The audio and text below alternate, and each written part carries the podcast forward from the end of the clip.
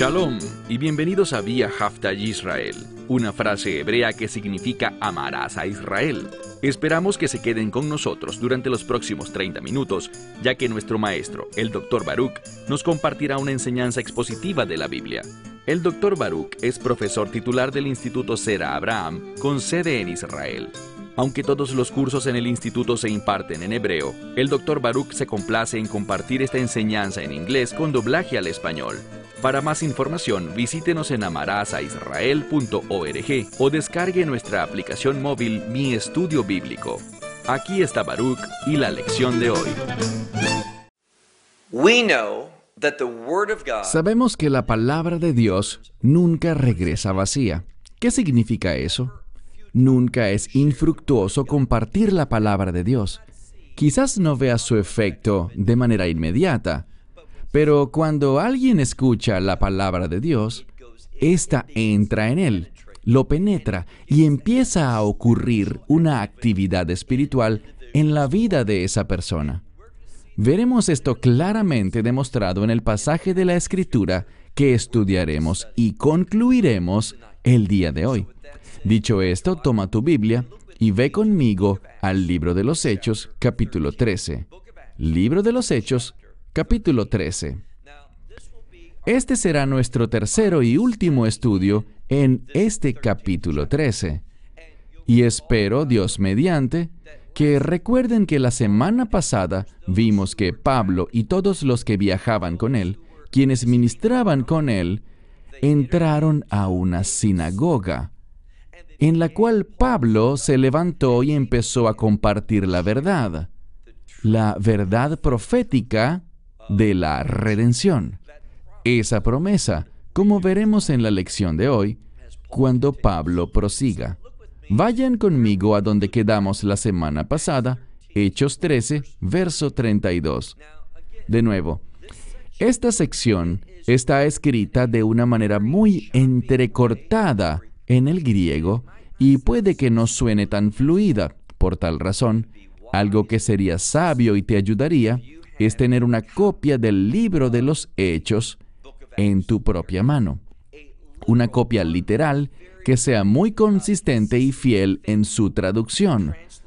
Y no una Biblia parafraseada o de traducción libre, sino una que sea muy literal. Leamos en el verso 32. Pablo sigue hablando con esta congregación y noten lo que dice. Verso 32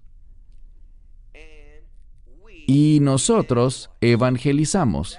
Este es un mensaje que anuncia una promesa muy buena. Tenemos una buena promesa para ustedes.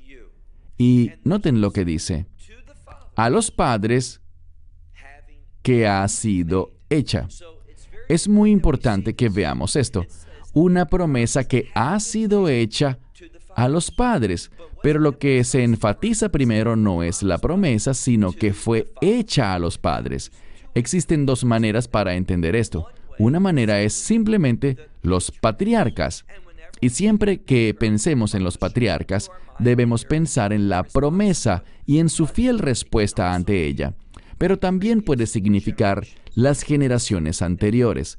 Algo que las generaciones anteriores esperaban, ahora se ha vuelto accesible para este grupo de personas.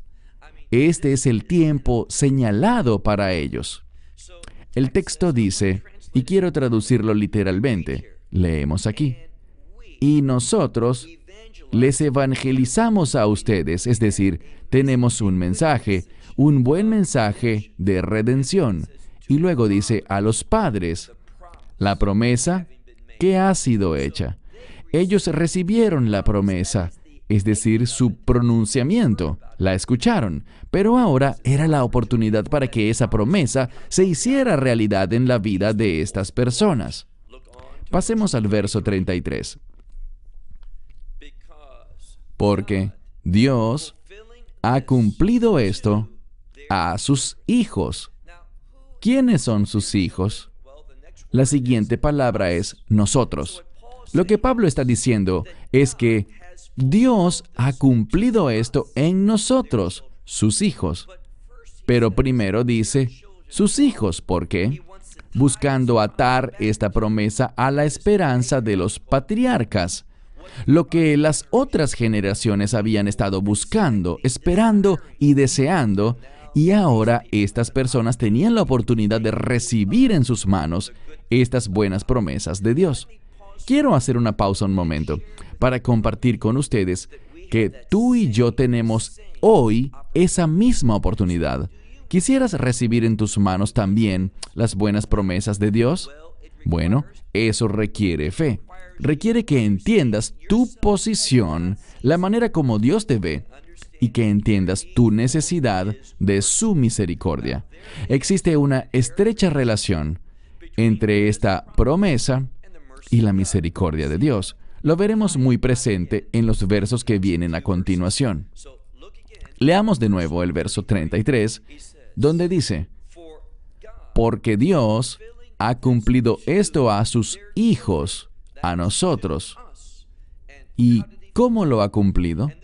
Esta palabra para cumplir tiene que ver con ratificar algo, hacerlo realidad. ¿Y de qué manera lo hizo? Levantando a Yeshua, como también en el segundo salmo. Y lo que me gusta aquí es cómo Pablo les comparte una verdad y a la vez les brinda soporte bíblico para esa verdad. Todo lo que él enseña no es una religión nueva o algo diferente, sino que son enseñanzas vinculadas a los patriarcas y debemos entender esto. Nuestra fe no es una fe nueva ni diferente, ni una fe derivada de otra cosa. No es así. Se trata del mismo mensaje que Dios le dio a Abraham, Isaac y Jacob, a Moisés, a los jueces, a los profetas, hasta el momento en el que Yohanan HaMakbil preparara el camino, como vimos la semana pasada, para el Mesías. Leamos de nuevo lo que dice. A la mitad del verso 33, levantó a Yeshua, como también en el segundo salmo ha sido escrito. Y me encanta este pasaje, dice, mi hijo eres tú. Lo que está enfatizado es su calidad de hijo. Hablamos al respecto hace algunas semanas. El término hijo tiene que ver con siervo y también con el cumplimiento, con el objetivo del Padre. Y eso es lo que hace el Mesías. Él es hijo de Dios, así que dice, mi hijo eres tú. Yo hoy te he engendrado. Eso significa dar a luz. Ahora, dar a luz no significa crear. La creación es la concepción. Y cuando vemos aquí a Yeshua, no estamos hablando del momento en el que nació en este mundo a través de Miriam, habiendo sido concebido por el Espíritu Santo. En un nacimiento natural, previamente se produce la creación, y creación tiene que ver con concepción en este caso. Pero esto no aplica para Yeshua. Yeshua existía antes de haber sido concebido por el Espíritu Santo en el vientre de María o Miriam. De hecho, yo lo digo con frecuencia, debes saberlo, nunca hubo un momento en el que Yeshua no existiera. Él es el eterno Hijo de Dios. Este es el problema. Nosotros asociamos el nacimiento con el inicio de la vida pero no deberíamos. Les pregunto algo. ¿Acaso no estaba el bebé allí el día anterior o el mes anterior o casi nueve meses antes del nacimiento de ese niño o de esa niña? En el caso de Yeshua, él estaba con el Padre. Nunca hubo un momento en el que él no existiera. Así que el engendrar nos comunica la idea de revelar o de manifestar en el mundo. Eso es lo que significa realmente el nacimiento. Es cuando un ser es liberado. No se trata de que el bebé no existía, pero al nacer ya existe. Es creado. No, el bebé ya estaba allí. Ese niño o niña ya tenía aproximadamente nueve meses viviendo cuando finalmente nació. Así que el nacimiento, nacer, es simplemente una revelación y lo que nos dice aquí el pasaje es que en ese día Dios el Padre lo reveló, liberó a su Hijo en el mundo, pero no significa su comienzo ni tampoco su origen. Pasemos ahora al verso 34. Y porque lo levantó, noten esto, de entre los muertos. Antes había dicho que levantó a Yeshua y ahora enfatiza esto. Lo levantó de entre los muertos. Y esa resurrección tiene una implicación muy importante para nosotros. Noten lo que dice, que nunca más volverá a corrupción una palabra que también significa descomposición. La muerte, cuando pensamos en ella, cuando alguien muere, empieza a descomponerse rápidamente. Empieza a demostrar la corrupción que estaba allí toda su vida, en todo momento, pero ahora es manifestada. Y lo que descubrimos aquí es que la resurrección niega, impide cualquier manifestación de corrupción. Y por eso la resurrección está asociada con victoria y también con reino, un reino de pureza, santidad, justicia, todas estas cosas, las cuales están en oposición y contraste con esta palabra para descomposición o corrupción. Al mirar aquí dice, lo levantó de entre los muertos para nunca más volver a corrupción, porque así, leemos, dijo que les daré a ustedes las fieles misericordias, y está en plural, las fieles misericordias de David.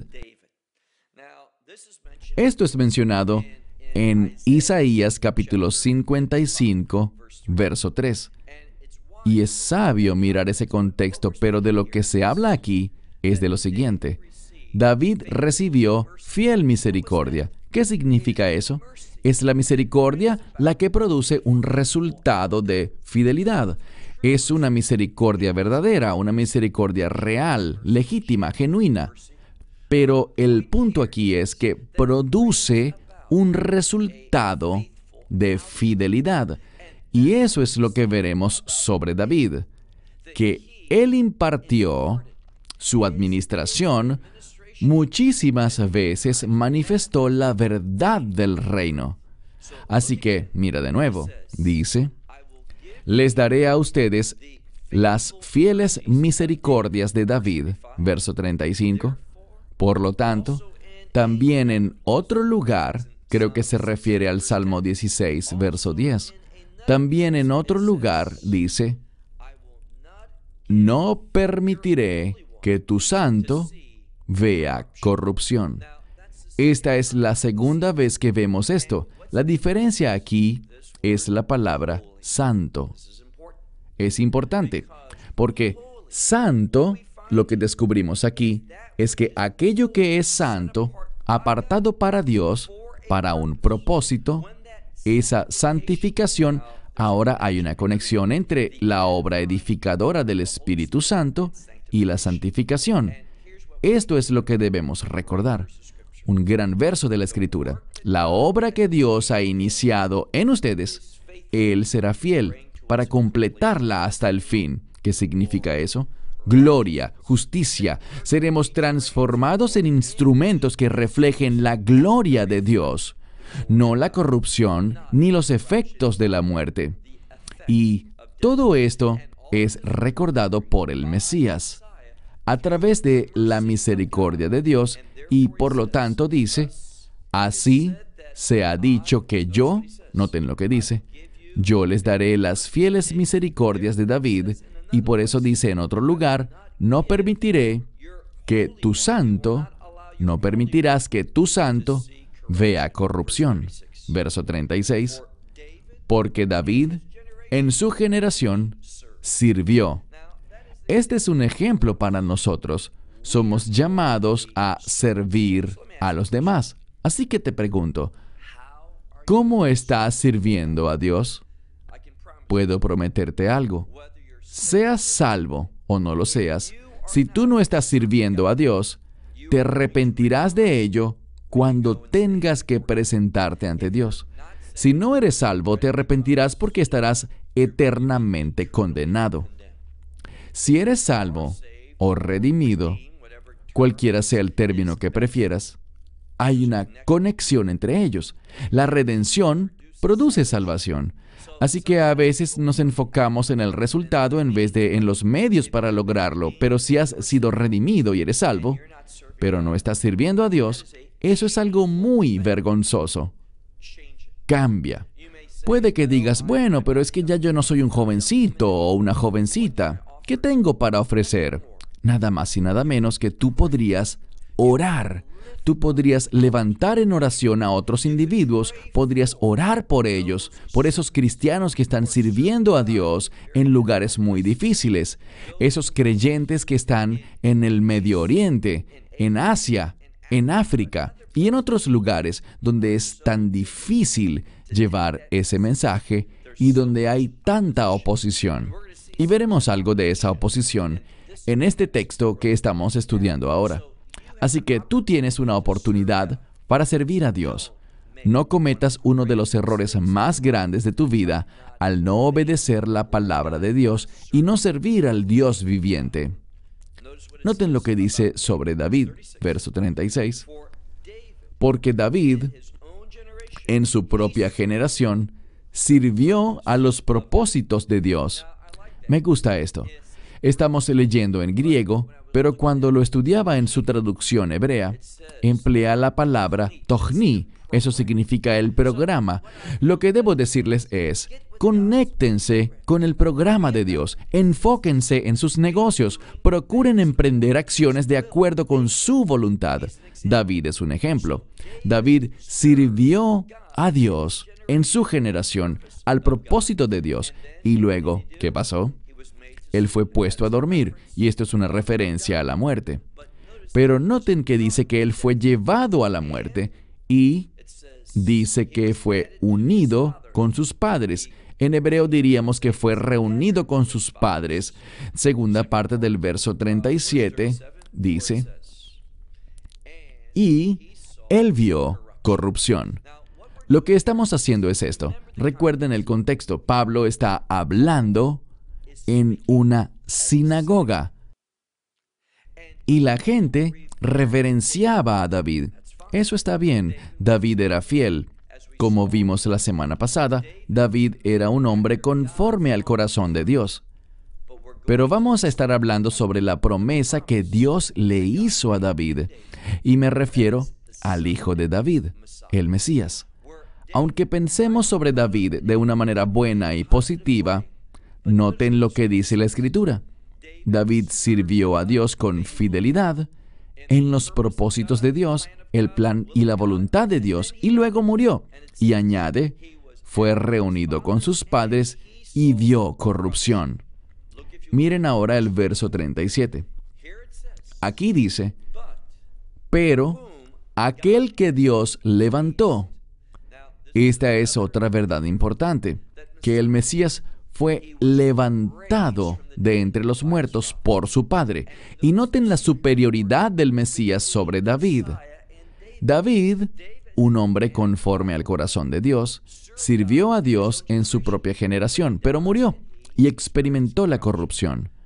Pero por medio de la resurrección, miren el texto, dice aquí, por medio de la resurrección, aquel a quien Dios levantó no vio corrupción. Verso 38. Todo esto tiene ramificaciones para nosotros. Verso 38. Por lo tanto, sea conocido entre ustedes. Esto comunica la idea de experimentar algo. Lo que dice es que sea conocido entre ustedes, pero no solo intelectualmente, sino mediante la experiencia ustedes pueden compartir esta misma experiencia, una que no experimentó David hasta la resurrección del Mesías. Pasaron aproximadamente mil años durante los cuales David estuvo en el seno de Abraham, Jec Abraham. Pero nosotros no tenemos que ir allí. De hecho, no iremos allí como creyentes, porque estar ausentes del cuerpo, dice la palabra, es estar presentes con el Señor. Nuestro cuerpo no verá, o mejor dicho, nuestras almas no experimentarán la corrupción. Entonces dice aquí, por tanto, sea conocido entre ustedes, varones hermanos, que por cuenta de éste, a ustedes se ha proclamado, o se ha proclamado a ustedes, el perdón de los pecados. Pablo, y esto es muy importante, es un asunto que con frecuencia se ignora hoy en día. Muchas personas están predicando un evangelio incompleto. Tienen un falso sentido de seguridad espiritual porque ellos escuchan simplemente, cree en el Mesías. Hay un conferencista muy conocido en Houston, Texas, y al final de sus mensajes, él hace una especie de presentación del Evangelio, pero le falta algo, le falta convicción, le falta eso de lo que estamos hablando ahora. Y me refiero a una proclamación que por medio de la obra del Mesías, del derramamiento de su sangre, y para esto es para lo que Él derramó su sangre, para redimirnos de nuestros pecados y que podamos experimentar el perdón de los pecados. Eso es lo que dice esta escritura. Por tanto, sea notorio, sea conocido entre ustedes, varones hermanos, que por medio de éste se ha proclamado a ustedes el perdón de los pecados. Y esas son las buenas noticias, el perdón de los pecados. Con mucha frecuencia la gente escucha un evangelio incompleto. Ellos hablan sobre el Mesías, sobre su muerte, resurrección, sobre creer en Él, invitarlo a tu vida, reconocer su señorío sobre ti, pero nunca se habla sobre el problema del pecado. Y toda declaración de salvación sin reconocer los pecados de la persona y sobre por qué el Mesías murió sobre esa cruz para pagar la multa de nuestros pecados, sin eso, lo que oímos es un evangelio incompleto. Pasemos ahora al verso 39. Aquí tenemos el concepto de justificación. Ser justificados a pesar de nuestros pecados. Dice, y de todas estas cosas, es decir, de estas cosas pecaminosas de las cuales ustedes no eran capaces en la ley de Moisés o por la ley de Moisés de ser justificados. Una pregunta. ¿Es buena la ley de Moisés? Sí, lo es. ¿Es verdadera? Sí. ¿Es santa? Sí. ¿Es perfecta? Sí. ¿Puede justificarte ante Dios? No, no lo puede hacer. Y esto es lo que debemos entender. Por esta razón, una religión que, aunque esté arraigada en la Torah, si no hay un entendimiento adecuado de la Torah, lo que significa que si la Torah no te manifiesta tu necesidad de justificación por la obra de un redentor y de un Mesías, entonces esa religión no te beneficiará en lo absoluto. Leemos, mira de nuevo. Y de todas estas cosas, las cuales ustedes no son capaces por la ley de Moisés de ser justificados, dice, en este, todo el que cree es justificado. Así que es solo en este, en este mensaje, que hallamos la justificación. ¿De qué hablamos? Noten que Él pone juntas estas dos cosas. ¿Qué cosas? El perdón de los pecados y la justificación. Solo a través del perdón que viene por un medio, y solamente un medio, el Evangelio, a través del único Salvador, el Mesías, Yeshua, Minasrat, Jesucristo. Es solo por medio de Él que podemos tener la justificación y esa justificación es necesaria para que Dios te reciba en su reino. Así que habla sobre esto y luego dice en el verso 40, por lo tanto, estén atentos. ¿Atentos a qué? a que no venga sobre ustedes lo que está dicho en los profetas. Los profetas hablaron sobre un pueblo que era duro de servicio, un pueblo que no creía, un pueblo que simplemente se negó a confiar en Dios y por esto dice, estén atentos para que ninguna de estas cosas que fueron dichas por los profetas vengan sobre ustedes. Verso 41. Dice, estén atentos o miren aquellos de ustedes que son burladores. Es decir, que escuchen las promesas de Dios que se cumplieron en el Mesías Yeshua, pero se burlan de ellas. O noten la siguiente palabra, se refiere a personas que piensan mucho sobre algo, solo piensan y piensan, pero nunca responden al asunto. O ustedes que esconden, que ocultan, que no se aferran a algo, sino que simplemente lo dejan de lado. Esta palabra también puede significar hacer que algo desvanezca. Entonces, con el mensaje de poder, con el mensaje de transformación, ¿qué hacen ellos? Básicamente lo destruyen para sí mismos y no lo comparten además con otros. Porque la obra que yo obro en sus días es una obra en la que ustedes no creerán, aun cuando alguien se las cuente en detalle. Está hablando proféticamente. Estas no son palabras de Pablo. Está tomando la revelación de los profetas en referencia a Israel, señalando que Israel tendrá un endurecimiento de corazón, que algunos se burlarán del mensaje, otros pensarán en él y nada más, mientras que otros ocultarán el mensaje de salvación y no creerán en la obra que Él está haciendo en sus días, a pesar de que se les ha proclamado abiertamente. Pasemos ahora al verso 42. El 42, este verso, representa una transición. Llegamos al final del drash de Pablo. Eso significa su mensaje, su sermón, su tiempo de enseñanza. Y noten lo que ocurre.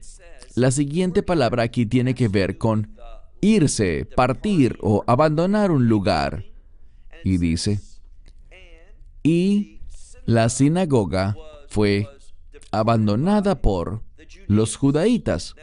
Debemos hacer aquí una distinción entre los judaítas, los líderes, aquellos que se aferraban no a la palabra de Dios, sino a las tradiciones de los ancianos, y el pueblo judío en su mayoría. Y noten lo que dice. Y después de partir de la sinagoga de los judaítas, dice aquí, que los gentiles les rogaron que el siguiente Shabbat hablasen con ellos estas palabras. Estoy consciente de que muchas veces repito las mismas cosas, pero mi intención es repetir las cosas importantes. Con mucha frecuencia la gente tiene problemas para entender lo que intento comunicar y es mi culpa. Entonces, para resolver esto y buscar enmendar mis errores, digo las mismas cosas, esperando mejorarlas un poco cada vez. Hay dos construcciones para el término palabra en la Biblia, y no me refiero a cualquier palabra, sino a la palabra de Dios. Existe el término logos, y logos es una especie de palabra lógica, no para nosotros, sino para Dios. Esta palabra representa lo que es lógico, o lo que podríamos decir es el propósito, el plan, la voluntad de Dios. Y existe un segundo término, rima. Y rima, algunos dicen rema, está bien, yo prefiero rima. Esta palabra tiene que ver, muy importante, con, un, con una palabra de poder, una palabra de transformación. Lo que vemos aquí no es solo el proyecto de Dios, la revelación de sus planes, sino que Pablo está hablando de palabras de transformación y dice que los gentiles, la gente de las naciones, ellos le rogaron que el siguiente Shabbat hablase con ellos estas palabras, verso 43 y una palabra para soltarse vemos aquí. Entonces, una vez más, descubrimos que ellos salieron de la sinagoga, el tiempo de la reunión había terminado, estaban despidiéndose, como dice una traducción. Y note que dice que muchos de los judíos los siguieron. Debemos entender que los judaítas se fueron, pero quedó un remanente del pueblo judío, un numeroso remanente y dice que muchos de los judíos, y no solo del pueblo judío, sino que también aquellos que eran piadosos, es decir, aquellos que eran adoradores, los prosélitos. Y dice que siguieron a Pablo, a Pablo y a Bernabé. Entonces, ellos eran personas que respondieron de entre los prosélitos, personas temerosas de Dios, de quienes hablábamos anteriormente. ¿Y qué más dice? ¿Quiénes? Descubrimos aquí. Que hablaban con ellos y los persuadían a permanecer, ¿dónde? En la gracia de Dios. Entonces noten, vemos aquí una promesa enunciada. Vemos que la misericordia es elevada en dos ocasiones. Y vemos también términos como la fe y el perdón de los pecados y ser justificados. Y todo esto se resume en una frase, la gracia de Dios. La gracia de Dios es poderosa para cumplir muchas cosas, de acuerdo con la voluntad y los propósitos de Dios en tu vida. Así que Pablo los anima junto con Bernabé, a quienes eran de los judíos y de los prosélitos, hablándoles y persuadiéndoles a que permanezcan en la gracia de Dios.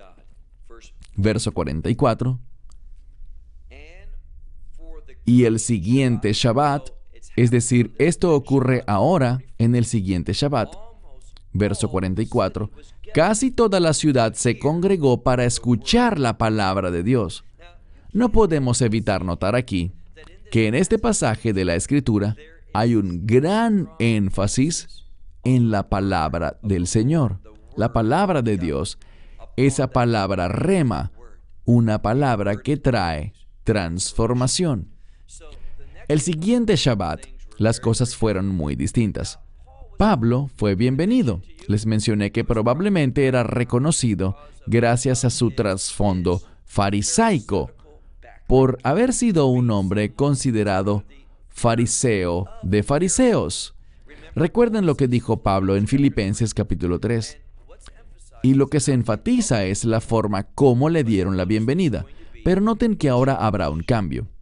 Leemos en el verso 44, y el siguiente Shabbat, casi toda la ciudad se reunió para oír la palabra de Dios. Verso 45. Pero los judaítas, viendo la multitud, se llenaron de envidia o de celos. Entonces su enfoque estaba en quién? En sí mismos. Recuerden lo que les pregunté.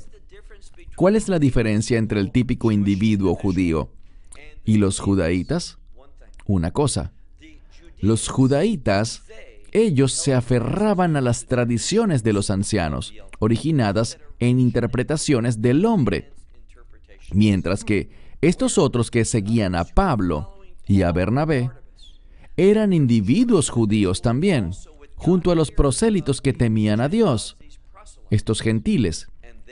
Pero lo que les interesaba eran las promesas de la palabra de Dios, la verdad de las escrituras, lo que Dios había dicho en el pasado y que ahora se estaba cumpliendo o se había cumplido ya en su generación. Entonces mira de nuevo el verso 45. Y los judaítas viendo la multitud, se llenaron de envidia y hablaron en contra de lo que había sido dicho por Pablo. ¿Qué estaba diciendo él? Solamente la verdad, fundamentada en las escrituras. Pero los judaítas siempre estaban en desacuerdo con la palabra de Dios. Ellos hablaron en contra y esa palabra es la palabra anti y lego. Lego significa hablar. Entonces, lego con el prefijo anti significa yo hablo en contra. Anti es en contra. Hablaban en contra y también blasfemaban. Lo que ellos decían con el fin de justificar sus deseos era blasfemo para Dios, era blasfemias contra Dios. Pero mira lo que ocurre en el verso 46. Pero, y me gusta esta palabra aquí, en contraste con, pero Pablo y Bernabé hablaban con valentía, diciendo, a ustedes era necesario. Y esta palabra, según enseñan los eruditos, tiene que ver con una especie de mandamiento divino. Dice, era necesario que ustedes primero se les predicara la palabra de Dios, pero dice, mas ustedes la han rechazado o ustedes la han desechado y se han juzgado a sí mismos como indignos. ¿Indignos de qué? De la vida eterna. Aprendamos esto. La vida eterna, ¿cómo podemos entenderla? Como vida de reino. Ellos no querían vivir de acuerdo con la verdad del reino. Y no era porque no lo entendieran. Palabras muy fuertes. Ellos rechazaron, desecharon lo que Dios quería hacer lo que les estaba revelando. Noten de nuevo, lo rechazaron y se juzgaron a sí mismos indignos de la vida eterna. Verso 47. He aquí, nos volvemos hacia las naciones. Aquí no está Pablo solo. Todos ellos, este grupo, dice nosotros, hemos ido a la comunidad judía y nos han rechazado. Así que vamos ahora a las naciones. Lo que Pablo encuentra aquí con Bernabé y los demás que los acompañaban no era algo único. Y por esta razón, Dios usó eso para tomar ese mensaje a los gentiles. Y les diré que esto es profético. Lo veremos justificado en las Escrituras. Una vez más, verso 47. Porque así el Señor nos ha mandado dice, te he puesto por luz a las naciones. Él los ha hecho luz a las naciones y esa luz es revelación para que ustedes sean para salvación hasta los confines de la tierra. Esto demuestra cuán amplio, cuán extenso es el deseo de Dios de salvar a la humanidad. Ahora, lo que descubrimos aquí es que Israel puede ser un instrumento para ello, pero si Israel lo rechaza, Dios usará ese rechazo, como vemos en el libro de Romanos, para la salvación de las naciones. ¿Significa que toda nación es salva? No. ¿Todo judío está perdido? No. Pero nunca olvides que en los últimos días habrá una renovación de este mensaje de una manera poderosa para una gran masa de personas judías en esos últimos días. Mira de nuevo el verso 47. Porque así el Señor nos ha mandado. Y dice, te he puesto por luz a las naciones para que ustedes sean para la salvación hasta los confines de la tierra. Todo esto es verdad de las Escrituras. Pasemos al verso 48. Debemos pasar algo de tiempo, algunos minutos en este verso 48, porque ha sido traducido casi sin excepción de manera incorrecta. Porque muchos han querido traer una doctrina teológica a este texto que no deberían traer. Con frecuencia en tu Biblia cambia el orden. Permítanme simplemente decir lo que dice el verso 48 literalmente. Y las naciones, escuchando, se regocijaron y glorificaron la palabra del Señor. Y eso es bastante directo y creo que la mayoría de las traducciones lo expresa bien. De nuevo, las naciones en plural, las naciones, escuchando, se regocijaron y glorificaron la palabra del Señor. ¿Y cuál es la siguiente palabra? Y ellos creyeron. Esto es muy importante leímos sobre todos los que creyeron anteriormente en este capítulo. Lo vimos un par de veces después y la siguiente palabra es una que la mayoría de las Biblias ponen después, al final del verso, pero no deberían. Ellos creyeron, dice, y todos los que, noten esta siguiente palabra, con frecuencia pretenden poner una palabra muy pesada ante ella. Aquellos que estaban ordenados para vida eterna. Esto es lo que diré. Es Dios ordenándolos a ellos para vida eterna, lo que causa que ellos crean. Pero este es el problema. Lo que descubrimos aquí es que el creer no está en modo pasivo, es decir, ellos no fueron llevados a creer. Ellos eligieron creer. Y fue el hecho de creer lo que trajo un resultado los hizo, ¿qué? Bien, sus Biblias dirán ordenados, dispuestos o señalados. Pero esta misma palabra, la palabra tazo, esta misma palabra aparece muchas veces y puede significar poner algo, designar algo, pero es una designación con pasión, es una designación con una acción. Y les daré un ejemplo de esto. Vayan por favor a Primera a los Corintios, Primera a los Corintios en su último capítulo, capítulo 16. Mira por favor el verso 15. Primera a los Corintios, capítulo 16, verso 15. Noten lo que dice. Y yo les ruego, hermanos, ustedes saben que la casa de Estefanos es las primicias, es decir, los primeros creyentes en Acaya, y para el ministerio de los santos, noten lo que dice, ellos se han, ¿qué? Se han hecho adictos. La palabra que vemos aquí es una palabra de compromiso. Cuando algo es designado, yo designo este día, es con un propósito. Hay un resultado, algo ocurrirá. Y lo que dice es esto. Ellos creyeron, regresemos al texto. Ellos creyeron y todos ellos, dice que debido a que creyeron, todos como resultado de haber creído, es que ellos fueron hechos comprometidos, fueron designados, fueron apartados. ¿Para qué? Para vida de reino, para vida eterna. Entonces es incorrecto decir, bueno, aquellos a quienes Dios elige o designa u ordena para vida eterna son quienes terminarán creyendo.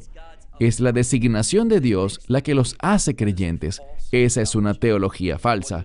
Lo que la Escritura dice es que ellos creyeron y el haber creído causó que ahora se comprometieran, se dispusieran a la vida de reino, a la vida eterna. Es una vida de reino que dura por siempre y siempre. Pero la vida eterna se experimenta desde hoy, no solo cuando muramos, sino desde el momento en el que creemos. Y esto es lo que el texto está diciendo. Pasemos ahora al verso 49. Y la palabra era llevada, la palabra del Señor era llevada a través de toda esa región. Maravilloso. El mensaje, ese mensaje, dejó esa sinagoga y penetró hacia toda aquella región, verso 50. Y los judaítas, no el pueblo judío, sino los judaítas, ellos, y leemos aquí una palabra que significa estar en contra, incitaron a personas para enfrentarse unas con otras. Dice que perturbaron, podríamos decir, a mujeres piadosas, mujeres santas, y también a quienes eran honorables, también mujeres honorables, y los principales, la gente más prominente de la ciudad, y levantaron un alboroto, promovieron una persecución en contra de Pablo y de Bernabé, al punto de que los echaron, los expulsaron de su distrito. Entonces, debido a lo que Dios estaba haciendo por medio de Pablo y Bernabé, los judaítas los expulsaron de su distrito. Verso 51. Pero estos sacudieron el polvo de sus pies. Sacudieron el polvo que estaba sobre sus pies y se fueron para Iconio. Este lugar, Iconio, está hoy en día en Turquía. Creo que de hecho es la cuarta ciudad más grande de Turquía y es una fortaleza islámica muy dura. Así que se fueron a este lugar y por supuesto eso fue mucho antes de que el Islam existiera. Se fueron allí y noten cómo termina la escritura en el verso 52. Y los discípulos, dice, fueron hechos llenos de gozo. Debido a, lo que estaban haciendo a llevar el Evangelio, el resultado de eso era que estaban llenos de gozo y también del Espíritu Santo. Recuerden, este libro, el libro de Hechos, comprende los hechos de los apóstoles, pero es el Espíritu Santo dentro de ellos quien obra. Y noten que existe una conexión entre la obediencia, el gozo y esa unción del Espíritu Santo, esa manifestación del Espíritu Santo en la vida de las personas.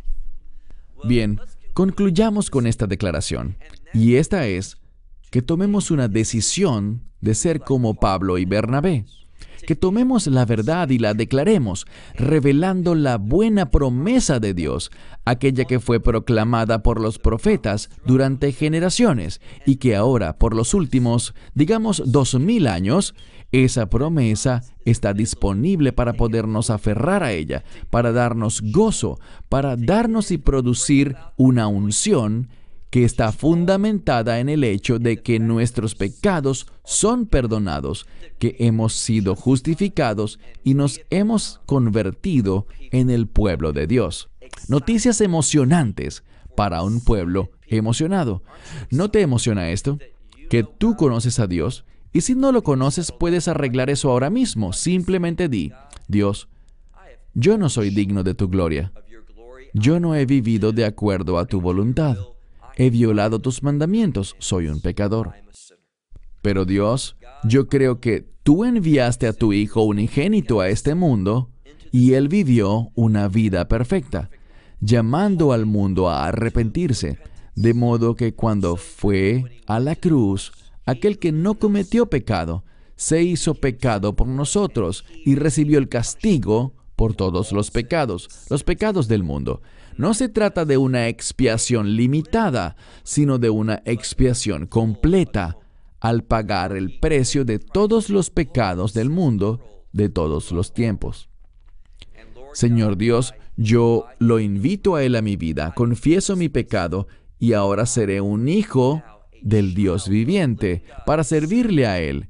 No soy salvo por mis obras, sino que soy salvo para servir.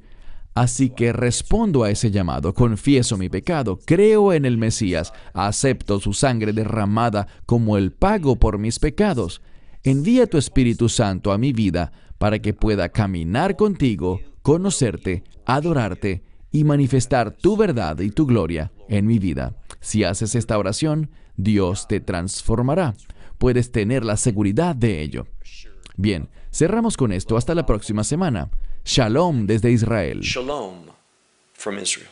Esperamos que te hayas edificado con el mensaje de hoy y lo compartas con otros. Te invitamos a seguir nuestros estudios cada semana por este canal y por el portal de YouTube de Amarás a Israel. También puedes descargar nuestra aplicación móvil gratuita Mi Estudio Bíblico. Finalmente, para obtener más información sobre nosotros, visita nuestra web amarasaisrael.org, donde encontrarás otras conferencias de Baruch en audio, video y texto. Hasta el próximo programa. Que el Señor te bendiga en Yeshua Hamashiach, Jesús el Mesías, mientras caminas con Él. Shalom desde Israel.